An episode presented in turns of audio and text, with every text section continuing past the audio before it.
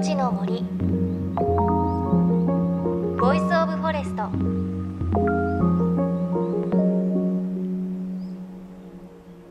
おはようございます。高橋万里恵です。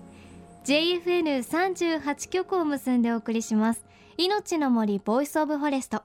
この番組は森の長城プロジェクトをはじめ全国に広がる植林活動や自然保護の取り組みにスポットを当てるプログラムです。各分野の森の賢人たちの声に耳を傾け森と共存する生き方を考えていきます。さあこの時期は訓風という風がそよぐ時期です。香る風と書いて訓風です。新緑の間を吹いてくる心地いい初夏の風のことです。確かに今の時期こう窓を開けて風を通すと本当にね気持ちいいですよね。私この時期家で窓を開けて昼寝をするのがすごく好きであのー、最近気づいたんですけれど窓を開けて寝てるとジャスミンの香りがするんですよね。なんでかなと思ったらあの庭にこうジャスミンのお花を新しくね家族の誰かが植えたみたいで綺麗に白い小さい花が咲いて香ってくるんですがその香り嗅ぎながら昼寝最高に気持ちいいんですよね。この季節の醍醐味になるかななんて思いました。さあそんな時期今日は東京の真ん中にある大きな森からの初夏の風感じていただきます。場所は明治神宮です。先日この明治神宮の豊かな森を舞台にアースデー命の森というイベントが開かれました。これは東京の真ん中で森と向き合い木と触れ合いながら自然と共に生きることを考える場作りとして毎年行われているものです。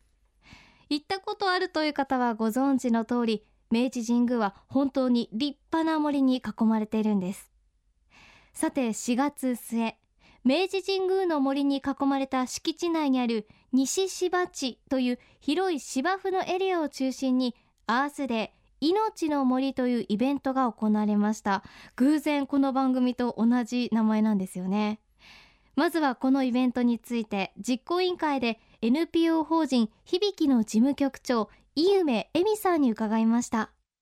アースデーということで世界で同時に開催している環境フェスティバルだと思うんですけれどもアースデー命の森はこの東京の大都市のど真ん中にある明治神宮の森を会場にして自然と触れ合える場を提供しているイベントです。で今年で7回目を迎えていまして明治神宮70ヘクタールの広大な森の中で子どもたちが自然と大地と触れ合ってで泥をペインティング顔にペインティングしてというような、えっと、遊び場もあればえーと多くの人たちが集って話し合ってでトークをしながら未来に向かってどういうふうに自然環境を残していけばいいのか地球の上でどうやって人が暮らしていけるサステナブルな環境を作っていけるのかっていうのを話し合ったりあとは東京の中でもこの明治神宮の森っていうのはすごく自然にの豊かな森になっていて昔は日本人っていうのは森と人とがすごく密着した生活の中で、えっと、自然に生かされているっていう気持ちが育まれていたと思うんですけれども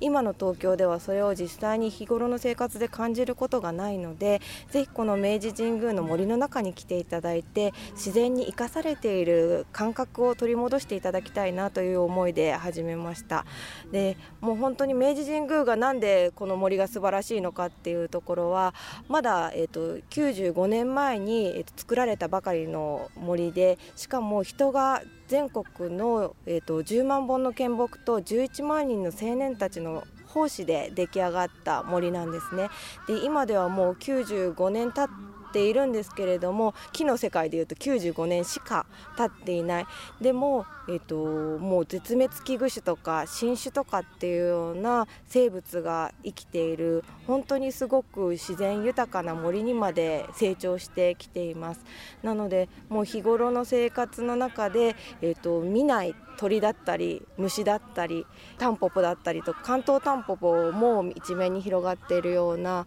本当に見ない植物がたくさんいる森で開催しています。来場者の方々本当にあの大地に寝そべる方が多かったですであの子どもたちもとっても喜んで走り回ってくれているので安心安全にでものびのびと大きな声を出しながら遊べる場っていうのはなかなか東京にもないと思うのでそれが実現できている場所だと思います。明治神宮の鎮守の森代々木の森とも呼ばれています。総面積およそ70ヘクタール。これどのくらいかというと東京ドーム15個分なんですね。そしてお話にあったように明治神宮の森は大正時代当時の植物学者たちが100年後を見据えて手入れをしなくても永遠に世代交代するよう計算して作られたものです。絶滅危惧種の関東タンポポだけでなくなんとオオタカまで今やこの森には巣作りをしているということなんです。オオタカね明治神宮の森で見てみたいですね。永遠に続くいわゆる常若の森である明治神宮の森。ここで行われたアースデー命の森はいろんな催しが行われました。例えば苔玉作りです。これ土を固めまん丸にして苔でくるんだボールの型を作って明治神宮のどんぐりの苗木をその苔玉に植えて育てるというものなんです。また神宮の秘密の田んぼ。これなんと普段は立ち入り禁止の区域に特別に田んぼを作るというものでイベントでは田植え前の土を耕す作業を体験できます。その他野鳥の会も協力した神宮の森の野鳥の声を楽しみながらのガイドウォークなども行われました。さらにこんなに楽しい催しもあったんです。えーと、ビンゴカードを持って森を回ろうって書いてあるんですけれどもネイチャーゲーム探しといって今一生懸命虫眼鏡を使って地面を張っている小さな男の子がいますけれどもあれは虫を探してます。であの向こう側の方にはエステをしている人がいるんですけれども明治神宮でお借りしている泥を水と攪拌させてでそれを顔に塗っている人がいます。真っ黒です。次の日ツルツルですね。でこれはあの竹テント竹のジャングルジムを作ってくれています。でこれがヒノキプールです。明治神宮の、え宮大工さんが作ってくれたヒノキのプールなんですけどめちゃくちゃいい匂いじゃないですか？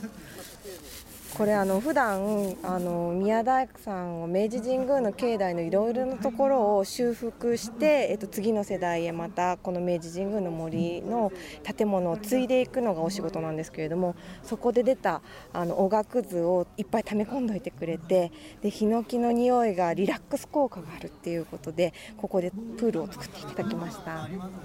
でその隣は種をまこうピースシードさんがお越しいただいてあの種ってこうお米も種だしキウイの中に入ってる粒も種だしあの身近に種っていっぱいあるんですけれどもそれが木になっていろいろな食べ物ができてくるきたりあと私たちの呼吸をする自然を空気を作ってくれたりっていうのがあると思うんでそこを読み解いていきます。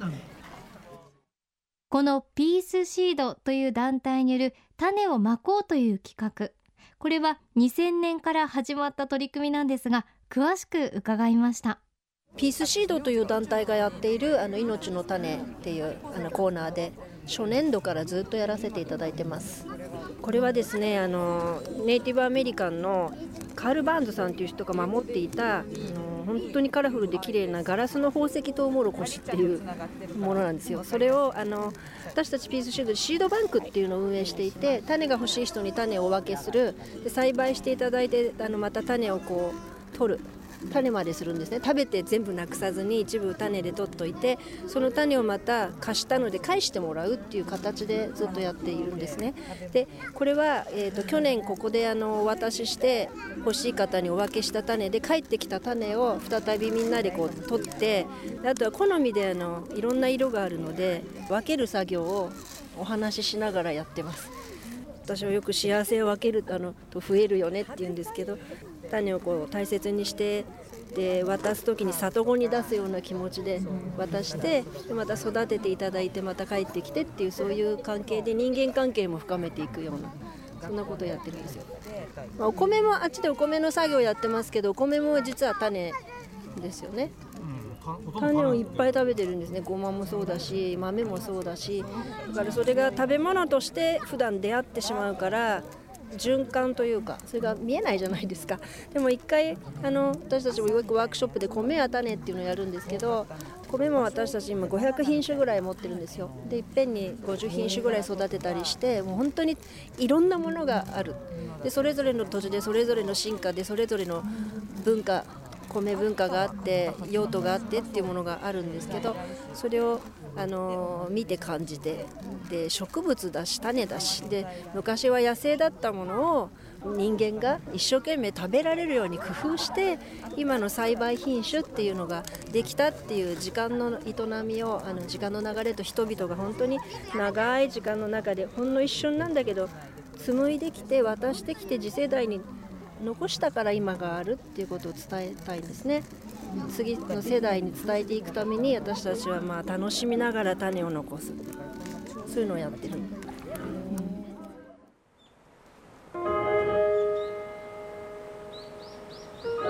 命の森。 Voice of Forest。命の森 Voice of Forest 今朝は4月に明治神宮の森で行われたイベントアースデー命の森についてお伝えしました。ねイベントで子どもたちがたくさん楽しそうに遊んでる声も聞こえてきましたね。あと最後にお話があったカール・バーンズさんが守ったガラスの宝石のトウモロコシ。これ今私のところに種を少しお借りしてきたんですがちょっと出してみると本当に一粒一粒全部色が違うんですよね。しかも色が違ってトウモロコシって黄色だったりちょっと白っぽい感じかなって思うんですけれど紫だったり薄いピンクだったり濃いピンクあと青だったり本当に色とりどりでできたトウモロコシの写真見てみると本当に宝石みたいなんですよね。でもこういうトウモロコシが見ることができるっていうのもそのカール・バーンズさんが一生懸命作って種守ってきてくださったからなんですよね。私たち人間の都合で美味しいものばっかりだったりとか栽培しやすいものばっかりを残すのではなくてこういうものもねしっかり残していく活動って大切ですよね。あと最後におっしゃってましたけれど育ててまた種を返してもらってまたその種を別の人にあげてっていうことで人間関係も深まるということでなんかこう種がいろいろなものをつないでくれているそんな印象もありました。再来週もこのアースで命の森についてお伝えします。また番組ではあなたの身近な森についてメッセージお待ちしています。メッセージは番組ウェブサイトからお寄せください。命の森 Voice of Forest。お相手は高橋まりえでした。命の森。の森。 Voice of Forest。